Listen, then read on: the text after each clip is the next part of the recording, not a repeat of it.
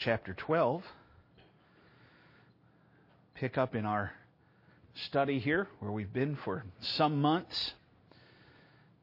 And uh, as you have been able to tell so far, as we redress and kind of get our scope on this again, after 11 chapters of the most detailed and systematic of doctrinal teaching by the apostle, we finally gotten to a place where he starts to say, now, all of this has to have an impact in your life. This, is, this has got to make the rubber meet the road. There's got to be something going on here. As we came into chapter 12, at the end of chapter 11, we, we discovered that we are a mercied people and a people ordained to a priesthood of praise unto God, and that we are holy because of the work of Christ, and that we're accepted in the beloved.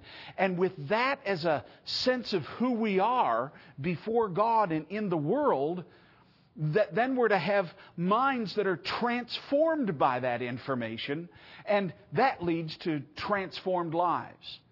Because it's not just the assimilation of data that changes us. My computer assimilates tons of data every day and doesn't do a thing for the computer. And as has often been said, you can know biblical truth, and that's enough to make you a good demon, but just ascending to the truth isn't enough to make you a saint. The, the devils believe and tremble. They know the truth, but that you've got to move beyond that to where there is actual trust in Christ. That's, and that's going to change your life. That's going to alter everything. So as we looked at that, coming into 12, 3 through 8, we're looking at a life of mutual service. And now in 9 through 21, we're looking at love. What does it look like to love as the Bible wants us to love? as we're being conformed to the image of Christ and His love. And of course, we've all got our own ideas of what it's like to love and to be loved. And so the Bible has to move us beyond human conceptions of love into divine conceptions of love. Because they're, they're vastly different. Human love is expressed all around us, but it's by fallen creatures in a fallen world. It's defective. It's a shadow, but it's not the substance. And that substance is where we have to move to. So we saw in verses 9 through 11, uh, firstly, that love must be genuine, or as we've, we've remarked in the original, in the Greek, it's just two words love unhypocritical. Not that, that we're talking about fake love with human beings, but it doesn't rise to the level of the authentic love of God. His love is transcendent. Ours has been gutted by sin, and He wants to restore us to something far beyond that. Let love be genuine, and we saw that has three chief elements in it. First, that um, to love one another with, or to abhor what is evil and hold fast to what is good. I can't love anybody unless I abhor evil and hold fast to what is good. Love, in fact, is a spiritual thing, and it deals with sin. If it's irrespective of sin, it's not true love. That's how God dealt with us in love. And second characteristic is that we're to love one another with brotherly affection, outdoing one another in showing honor. Love has this loftiness toward the other person, which is, don't you see that in Christ, giving himself for, for us. And then lastly, that love cannot be slothful in zeal, but fervent in spirit, serving the Lord. I really can't love unless I'm serving the Lord. Because in order to love, I've got to deal with the deepest need of the people around me, and their need is Christ. I mean, that is what has to happen in our hearts. And then we moved from that to two applications. The first one in 12 through 13 is love toward God. What does that look like? How do I authentically love God? How does God want to be loved? How has He responded to that way? And now we're in the process of looking at us. And for loving God, we saw it in 11 and 12. There's three things, or four things rejoicing in hope, being patient in tribulation, being constant in prayer, and contributing to the needs of the saints and showing hospitality. God loves to be believed, which is a reversal of the fall, where we believe the lie instead of Him. And He brings that back to us and preaches the truth to us and says, Believe me. God loves to be believed and he loves to be trusted. to cast ourselves upon Him and believe Him. It's one thing to know Christ has died at Calvary, it's another to trust your soul to Him. And to bet your eternity on His imputed righteousness rather than your own. Thirdly, God loves to be depended upon, to cast the whole of our being upon Him in life as well as in theology. And fourthly, God loves to be imitated, for His life to be lived out in the world, that He might be glorified, that He might be seen, because that's the highest thing we can do for others.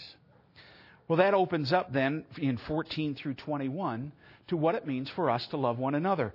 And it's a different picture than what we, we ordinarily have in our own minds. We all have a sense of what makes us feel loved in the natural sense. And all of us probably have some conception of what it means to show love to another person. But when we come to the Scripture and it instructs us to love one another, it's bringing us to a place where love is not just human, natural love, but the supernatural love of Christ lived out in us. And that's an entirely different picture. A glorious one, and as we're going to see this morning, a challenging one for sure. It's coined for us first, and I had hoped originally to give you, there's, there's seven components here in 14 through 21. I had hoped to give you like maybe three or four of them this morning and then three of them maybe next week. It's not going to work that way. We're just going to stick on one this morning. It just, well, you know what happens. I get, get back in there and start to study and read things, and the next thing you know, you're inundated and you just can't leave it. So, so, but if we can coin, if we can capture this first one, we can really begin to make some, some headway, and we'll try and do that in the next couple of weeks. But for this morning, we're going to spend our time in just this one verse, verse 14.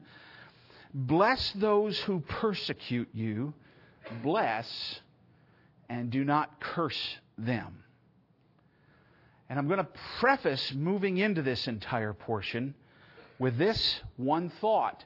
It's the reason why this particular one heads the list when it comes to calling us to love the way God loves.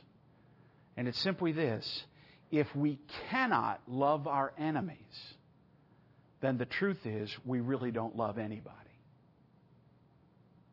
If we cannot love our enemies, then the love we do have for everyone else is woefully short of love unhypocritical. Now, that's a hard statement. And I realize that for some of you, the moment you hear that, you start to panic. Bear with me. Let's let the word speak. But let it confront us. And let's not make any mistake. God is not calling us to be just better fallen human beings.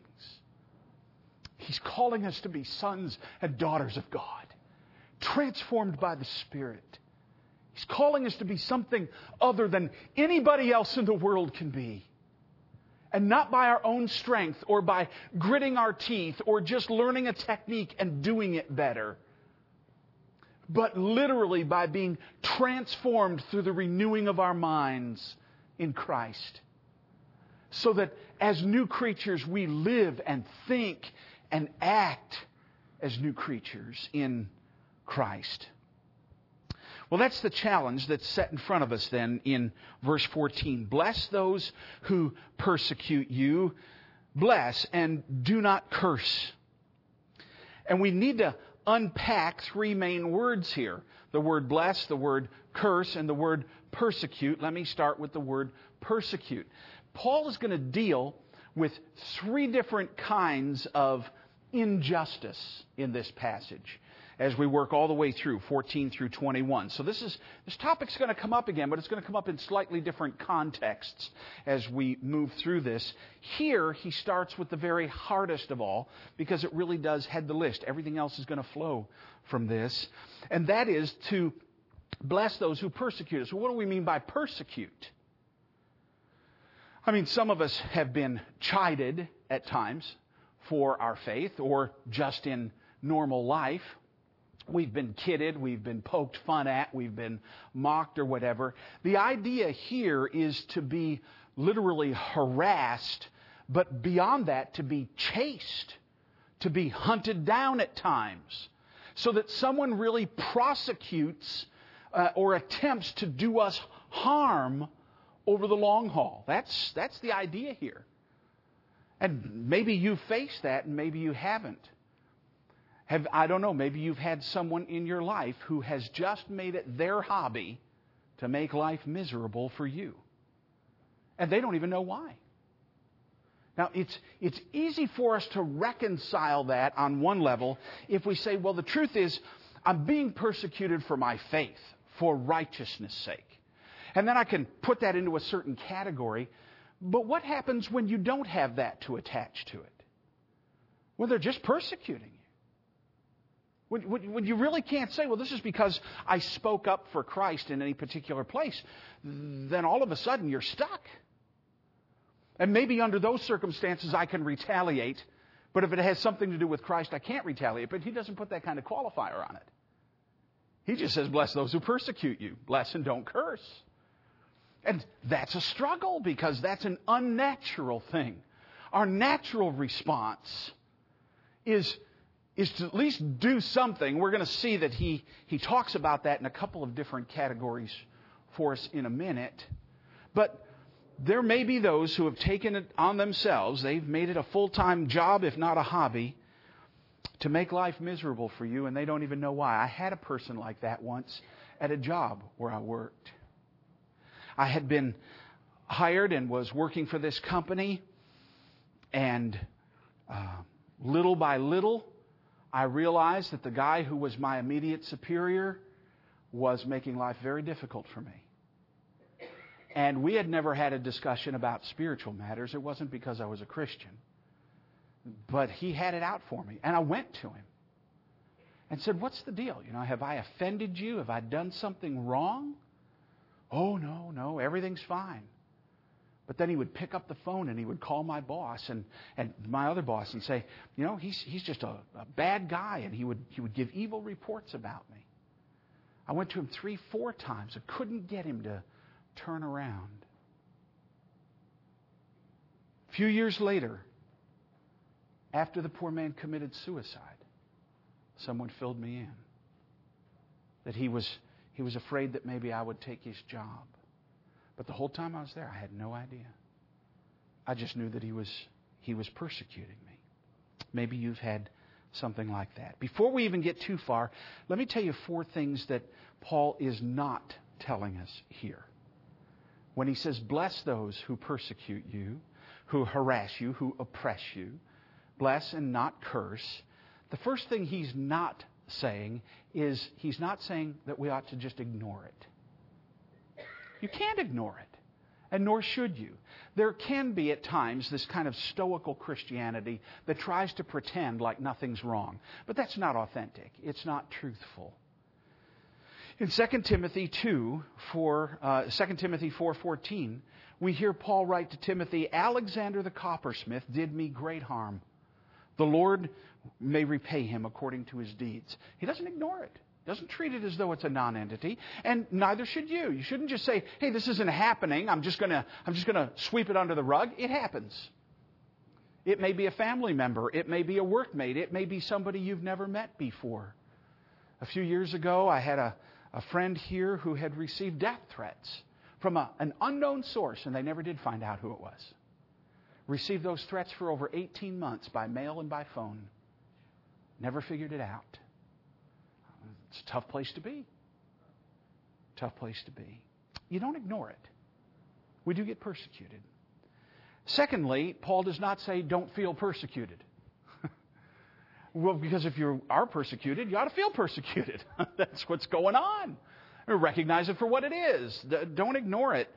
And so in 2 Timothy 3:12, Paul says, "Indeed, all who desire to live a godly life in Christ Jesus will be persecuted." So we're going to feel like we're persecuted at times. That's life, especially the Christian life. It's going to happen. The third thing he's not saying here is he's saying he's not saying treat it like it's an anomaly, like it's strange. Now, you and I live in a culture where by and large our Christian witness is not something that brings us under tremendous fire from those around us. Oh, sure, once in a while somebody's going to mock us or give us a hard time, but, but by and large, we're, we're not really suffering all that much. Not like the underground church in China, where you might lose your, your home, or you might be imprisoned, or you might be beaten or tortured, or lose your life. That's a little different circumstance. Or in the Sudan right now, where in the last year there have been at least two men who were Christians who have been nailed to crosses and crucified because they refused to recant their Christianity. We're not going through that. You know, nothing like that.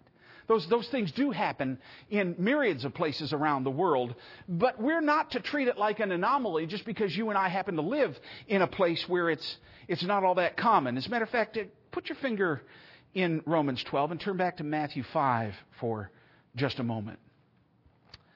Matthew chapter 5, you'll, remember this is uh, part of the Sermon on the Mount. And in his opening discourse, the Beatitudes, picking up in verse 10, uh, Jesus says, this is near the end, he has two of these, but blessed are those who are persecuted for righteousness' sake, for theirs is the kingdom of heaven. And blessed are you, not if, but when others revile you and persecute you and utter all kinds of evil against you falsely on my account. Rejoice and be glad, for your reward is great in heaven, for so they persecuted the prophets who were before you. And then in verse 44 of this same passage, he's going to say, But I say to you, love your enemies. Pray for those who persecute you. It's not an anomaly. It's not strange. Don't consider it strange if for some reason somebody begins to persecute you, whether it's for specifically for righteousness' sake or for something that's not really identifiable. And lastly, he's not saying it isn't to be responded to at all. Some would say, well, maybe I just don't respond. You know, I just grit my teeth and bear it. And he's not going to tell us that. Matter of fact, in Matthew 10, Jesus gives advice to the disciples at one point and says, Well, look, when you go to one city and you preach the gospel and they persecute you, flee to another city. You don't just sit there. If you have an opportunity, you can, you can leave that circumstance. And, and that's exactly what he tells them to do. And there's other places where Paul was being persecuted, and twice he used his legal remedies to prevent his enemies from going too far one of which ended up actually carrying him to Rome. Some argue that he shouldn't have done that, but there's nothing in Scripture that condemns it. No, there, there's times when we have to respond, but the question is how do we respond? And especially, when it gets down to the bottom line, is what is the attitude of the heart and the mind in persecution? Because that's where this all goes the outward response is going to be gauged or, or informed by the attitude of the heart and the mind. So we've coined this in two questions. First, how do we respond? And if you're keeping the notes there under letter A, the basic how is bless and not curse. Those are the two other words we need to look at quickly. Bless and not curse. Like I already said, this is not to deny the truth about what people do. Back in 2 Timothy 4, Alexander the coppersmith did me great harm. The Lord will repay him according to his deeds. But Paul also did not see a contradiction between that and this passage of blessing and not cursing. He didn't see a contradiction between the two at all. And the reason being that Paul is showing us that we've got responsibilities of love toward more than just one person. We've got a responsibility of love toward our persecutor, but we've also got a responsibility of love toward our brothers and sisters in Christ. It's one of the reasons why people have said over the years, well, you know, if, if somebody breaks into my house and they, you know, they steal my, my TiVo, Jeff, somebody took his TiVo, they steal my TiVo, do I call the police and have them prosecuted? Well, of course you do. You say, why? Is that loving toward my persecutor? Well, yes, it is actually. Because to stop him in his course of sin is loving toward him. That is something that you do as an act of love. The second thing is, though, I've got a responsibility to my neighbor. And I cannot love my neighbor and leave an evil unaddressed when my neighbor could be the next victim. I've got to love my neighbor too. So, so Paul says to, to Timothy, look, don't, don't put yourself in a position, watch out for this guy. Well, okay. How's that not cursing him in a sense? How's that not entering into the bad part? Well, that's an understanding of the word here curse. And the idea is, if I can quote from a lexicon, to cause injury or harm by means of a statement. In other words, don't try to hurt them back with your words. Don't curse them. Don't curse them. Don't begin a battle of words that you hope will bring pain and harm to your persecutor. That's pretty strong.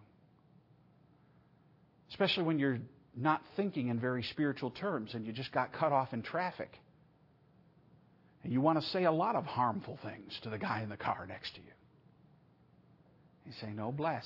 Don't curse. Bless. Don't seek to even the score. Don't seek to harm, but instead bless, not curse. Well, in what way? What does bless mean? How do I put my brain around that? And it gets even more complicated when you look the word in the original. Because the word for bless here is the word that we often hear at funerals. It's the word eulogy or eulogize. It means speak well of. Well, how am I supposed to balance that off with the not cursing and what I just saw with Timothy and Paul? How am I supposed to bless and not curse? In what context, to whom, and how do I bless my persecutor so that I fulfill that in love? How in the world can I accomplish that? And it's really summed up in one word it's the word pray. It's the word pray. Who do I speak well of them to? To the Father. I go to Him. And if I can borrow specifically from the best example and the one that is most important for you and me, it is our Redeemer. When he has been spit upon and mocked and beaten and humiliated and stretched out on those rough hewn beams. And as the nails are pounded into his wrists and his feet, he says, Father, Forgive them. They don't know what they're doing. They don't understand. They have no concept of the gravity of what they're doing at this moment. They don't know I'm the Son of God. They don't know this is part of your redemptive purpose. They don't know how deeply their hearts are bound in their sin. Forgive them. They don't know. And you hear him speak well of them to the Father at that moment. That's what Paul's after. What a profound demonstration of divine, transcendent love. And he says to you, child of God, come and join me in that. Show this world what they can't know any other way. But when you're persecuted and you don't curse, but you bless. How do I know that that's what he has in mind? turn with me to Luke chapter 6, would you? I think there can be little doubt that Paul lifted his words directly from this passage. This is in Jesus' ministry, there were a number of times when he reiterated uh, much of the same material that he preached in the Sermon on the Mount. This is one of those places. It's in somewhat abbreviated form, but virtually identical. in verse 27 of Luke 6. But I say to you who hear, love your enemies. Do good to those who hate you. Bless those who curse you. And then he explicates it, doesn't he? Pray for those who abuse you. There it is. To the one who strikes you on the cheek, and that is not a word used, strike here on the cheek is not a word used for personal affront, it is for physical altercation. For the one who smites you, strikes you on the cheek, offer the other also. And from the one who takes away your cloak, do not withhold your tunic either. The idea is not to become a punching bag for men or plundered on every hand it's to say love must take precedence over personal injury and over personal possessions. That's the idea. It's astounding. And so in John chapter 18, you recall the account. Jesus has been already taken by the guards. He's standing in front of the high priest and the high priest orders that he be struck on the side of the face. And Jesus doesn't ignore it. He doesn't treat it like it didn't happen. But he turns and he says, "Now if I have if I have done evil and you've struck me, well tell me what that evil is. But if I haven't, then why have you struck me?" And in that moment, he deals with the man's heart who hits him and says, his condition is important at that moment. That's love I don't have. But that's what he's calling us to. It's an amazing call. Let love be genuine in the way that it it becomes like His. Pray for them, bless them, because that's what Jesus both directed us to do in Luke 6, and it's exactly what He did do as we observe His life. How about that person that's persecuted you? Maybe they have in the past, or maybe they still are. Bring them to God, will you? Bring them to Christ in prayer. Seek their arrest from sin and their salvation. Seek their deliverance from the bondage of sin that leads them to do such things. Just yesterday, I had been looking on the internet at some things. I stumbled on an article. It had to do with the worst mass murderer in history. He was arrested just a few years ago in Russia. Uh, they have 58 confirmed murders of little children and possibly 300 more that they suspect him of. I looked at that man's face, and all I could think of is what bondage that heart must be in that he could sink to that level. Now, beloved, that's how we were once. Every one of us here who knows Christ, walking under the influence of the prince and the power of the air, and he's saying, pity them. Now that's that's taking the whole of life and and superimposing on it a, a paradigm that's so foreign to our normal way of thinking, isn't it? But what must a person's heart be if they would persecute you without any cause? How tormented must their own soul be?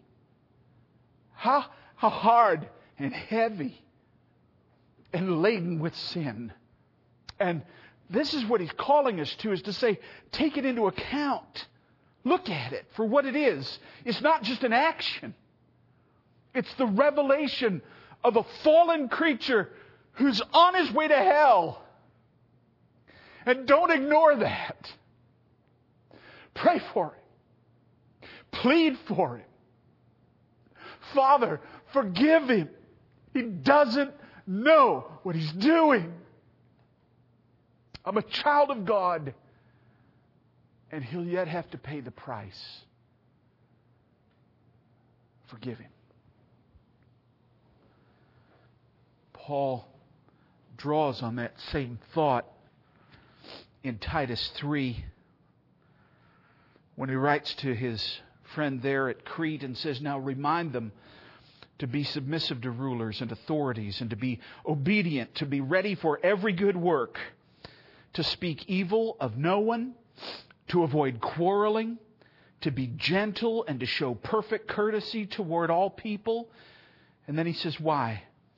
For we ourselves were once foolish, disobedient, led astray slaves to various passions and pleasures, and passing our days in malice and envy, hated by others and hating one another. That's the way we were. Have you ever thought where you would be right now if Christ had not intervened in your life? What turns would you have taken? What depths would you have sunk to? What atrocity would you be capable of? And he's saying, just at this moment, call that to mind. See, bring that to bear. Uh, have a transformed life through a transformed mind that, that thinks about these things in truth and in spiritual reality. Continuing in Titus 3, but when the goodness and loving kindness of God our Savior appeared, oh, He saved us. Not because of works done by us in righteousness, but according to His own mercy, by the washing of regeneration and renewal of the Holy Spirit, whom He poured out on us richly through Jesus Christ our Savior, so that being justified by His grace, we might become heirs according to the hope of eternal life. Bless, don't curse. Bring them before the throne of grace. Overcome evil with good. It's verse 21. See, in action. Well, that's the how. I'd like to suggest to you three reasons why. Three reasons why.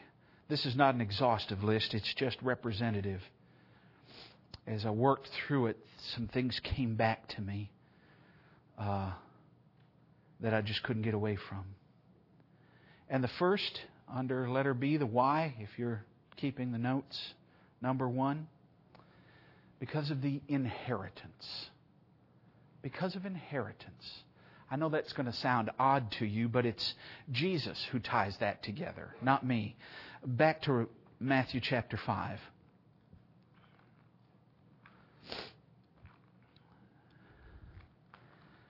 to have this in mind and to connect it up is uh, powerful.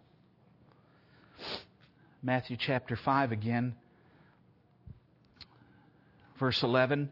Uh, Blessed are you when they when others revile you and persecute you and utter all kinds of evil against you falsely on my account. Rejoice and be glad. Why? For your reward is great in heaven. Isn't that interesting? Why would he tie those two together? That seems almost unfitting, doesn't it? But he wants us to be heavenly minded creatures, you see. That heaven has to inform here, or we don't really live here well. And think about it.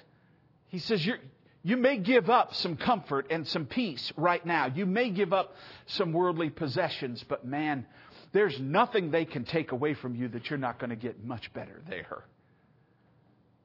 I mean, what's a few moments of discomfort in comparison to a, an eternity of pleasure? What possible possession can you lose here that you're going to miss when you get up there? I've thought about that a lot.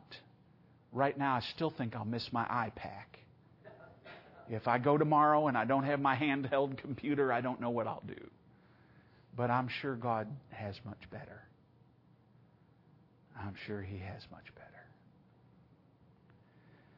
There's an interesting dynamic that takes place here. I've often said that as you and I live in this fallen world, we view it almost like a, a photographic negative. Sin has so impacted this life and our perceptions of it that we see the shapes and everything accurately, but it's only a mere shadow of what it's to be when Christ comes. It's, it's been so marred by sin that while it's still there, it's, it's been flip flopped. It's upside down in certain ways. And in righting that wrong, when we become children of God, and if you're not a believer here this morning, you, what I'm about to explain to you is something you don't have, but I'm, I'm asking you to consider so that before the morning's out, you'll understand one of the things that Christ does for you when He saves you and what that looks like, how He transforms life, especially in relationship to Him and, and of all of life around. Uh, an anomaly takes place, a, a very strange thing, a very great mystery. Turn to 2 Samuel chapter 22. It's where you see the first half of it. 2 Samuel 22. And while you're turning there, I'm going to ask you to also find Psalm 103 so that we can compare the two. Psalm 103, because the, the thing here is just amazing. This is the reality of life for the believer, for the one who trusts in Christ. And if you're not a believer this morning, it is just the opposite for you. What I'm about to say, it's just the opposite. And it's why you don't want to remain there as an enemy of Christ. Uh, 2 Samuel chapter 22. This is a, a, a, hymn of David's at the end of his life. He, he's come down to the very end of his life. This becomes a psalm later. But he sings this song. And look at verse 21. David says, The Lord dealt with me according to my righteousness According to the cleanness of my hands, he rewarded me. For I have kept the ways of the Lord and have not wickedly departed from my God. For all his rules were before me, and from his statutes I did not turn aside. I was blameless before him, and I kept myself from guilt. And the Lord has rewarded me according to my righteousness, according to my cleanness in his sight. Now, turn over to Psalm 103. Verses, picking up in verse 10. He does not deal with us according to our sins, nor repay us according to our iniquities. For as high as the heavens are above the earth, so great is his steadfast love toward those who fear him. As far as the east is from the west, so far does he remove our transgressions from us. This is what God does with the believer. He does not deal with us according to our sins, but rewards us for righteousness. Now, isn't that strange? Isn't that strange? Because before you come to Christ, the only way He can deal with you is according to your sins. You're under His wrath and judgment. And your righteousness means nothing. It's as filthy rags in his sight, the, the scripture says. But when you come to Christ, the transformation is this great mystery takes place that God delights to reward the very righteousness that He does through you. And says, and I won't deal with them according to their iniquities because He does that at Calvary. Your inheritance. That God enables you now in this life to live for Him and to do it in such a way that He delights to reward you for the life of Christ within you. It's astounding. I mean, why would he do that? And so the picture in the book of Revelation as the 24 elders are in front of the throne and they're worshiping him who lives forever and ever. They take the crowns off their head. Remember, the crown is what we're promised for having finished the race successfully. They, they, take the crowns off their heads and throw them at his feet and say, You're the one who's worthy. But he still gave them the crowns. He rewards them for his perseverance lived out through them. You, Christian, are going to receive reward for the righteousness of God lived out in your life by grace. And He will not deal with you according to your iniquities because He did that at Calvary. An eye to the inheritance. That, now, saying, now bring that to bear when you talk about your persecutors. And you who don't know Christ, the flip side is true. He will only deal with you according to your sins. And not reward you for any righteousness, for you have none to bring.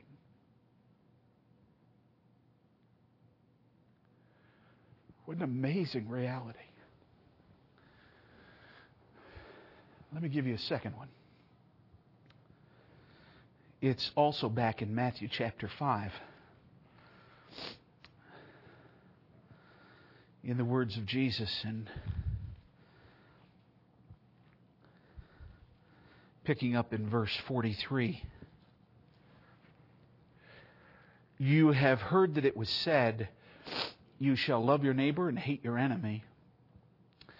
But I say to you, love your enemies and pray for those who persecute you. Why? So that you may be sons of your Father who is in heaven.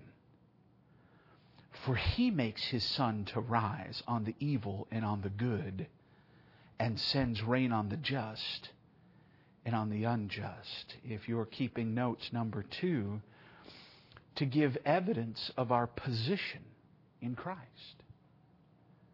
We're to bless and not curse our persecutors so that we might give evidence of our position in Christ, we bear the imago Dei, the image of God, and He's in the process of conforming us completely to the image of Christ.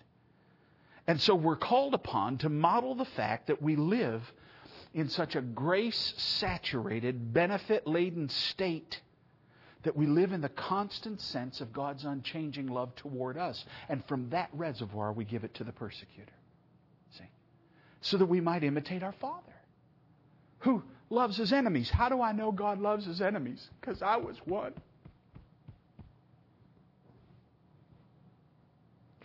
And if you're a Christian here today, you were too. And while you were his enemy and gone in sin, he loved you. And he says, Now do that.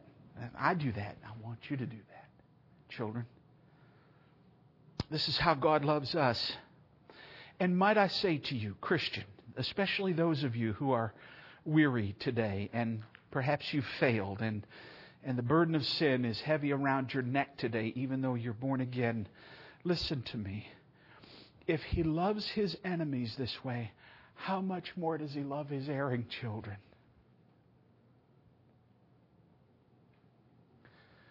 Have you failed? Oh, you have no idea how loving he is to you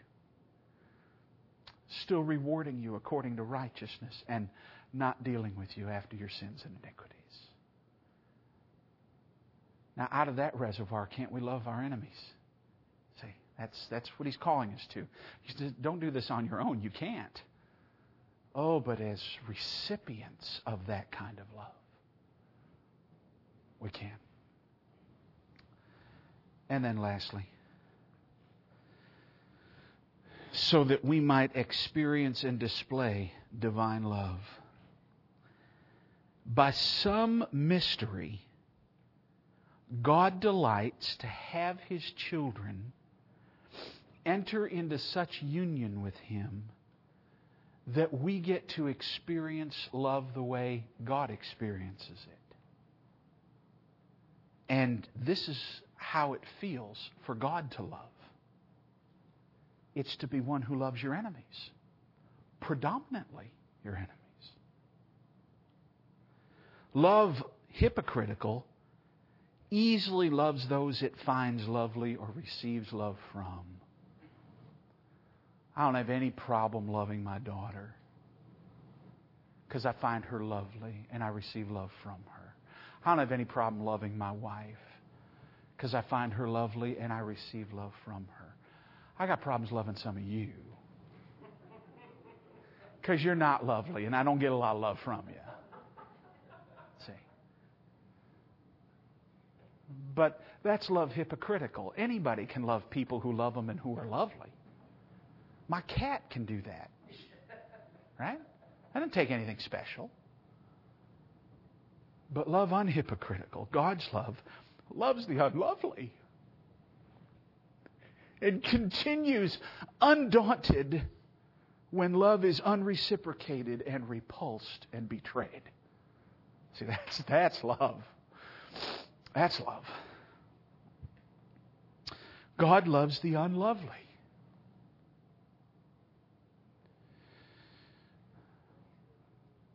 God, God's love goes day in and day out unrecognized by the multiple millions around the world, the billions. And it doesn't stop him. Not one drop. God's love is often, often repulsed. As Paul writes in Romans 10, quoting Isaiah, but of Israel he says, All day long I've held out my hands to a disobedient and contrary people, showing love and yet being repulsed every step of the way. God's love is even betrayed. Maybe you've experienced that. That ultimate betrayal of love. And he says, Well, bless, don't curse. They don't know why they betrayed you. They don't know why they're living in the hardness of their hearts. And so, and so Jesus says to Peter, where we were in John 14 in chapter 13, Peter, uh, before the cock crows, you're going to deny me three times. But let not your heart be troubled. You believe God, believe also in me. See? Because even love betrayed in God is undaunted.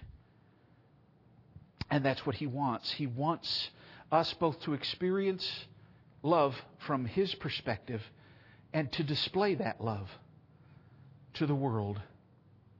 To expose the people around us to a divine, supernatural love that's far beyond what the human being can do in and of ourselves. Now, there is no question, beloved, that that requires the work of the Holy Spirit. That is not a human undertaking because it is divine love He's asking us to show. So we've got to have the Holy Spirit's working in us in order for that to happen. He's not asking you to do this by gritting your teeth or working harder. He's asking you to do this by casting yourself back on Him and looking to Him for and immersing yourself in His love for you so that you can then give it to others. Let me, let me summarize that with Jude's words. But you, beloved, build yourselves up in the most holy faith. Remind yourselves of the truth of who we are in Christ. You've got to have that foundation. If you're not living in that structure, this will all fall apart. And secondly, pray in the Holy Spirit. Seek Him. Look to Him. Trust Him. There's no other way. We've got to draw this from, from Him. Third, keep yourselves in the love of God. The more you're immersed in the glory of the love of God, the more you can love those. And fourth, living in this way, waiting for the mercy of our Lord Jesus Christ in anticipation of the inheritance and the fulfillment and the final reality of all of it looking to Him, casting ourselves upon Him, crying out to Him, trusting Him, and letting Him love supernaturally through us by the power of the Spirit to bless our enemies. Bless them, not curse them. Bring them before the throne of grace. Now, isn't that an amazing way to live? That's love unhypocritical. That's God's love. And He's calling us to that as His people. Let's pray. Heavenly Father, uh, these words are indeed a challenge. In fact, in one way, they're absolutely impossible. They can't be accomplished by human means. We know we've tried and we've failed, every one of us here. But it is the love that you've shown to us. It is the love that your word says is shed abroad in the heart of the believer by the Holy Spirit. It is the fullness of Christ in us by your Spirit. And, and Father, while we're unable, we plead with you for your ability. As we heard just two weeks ago, we have this treasure in earthen vessels, and we are brittle and frail and thin and shattered and cracked. But that treasure isn't harmed. And I pray that through increased shattering and cracking, the treasure will ooze out. When that woman who was so bound in sexual sin that she was notorious, when she had received forgiveness of sins and came to Jesus and opened and broke that alabaster box of, of nard, of perfume, your word says it filled the room.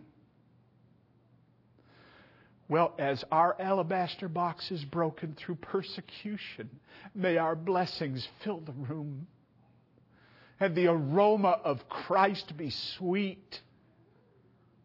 And men and women see it and in stunned amazement know that God must be real. Because that kind of love is not human, it's divine. We want to be that in this world by your Spirit. You call us to it here.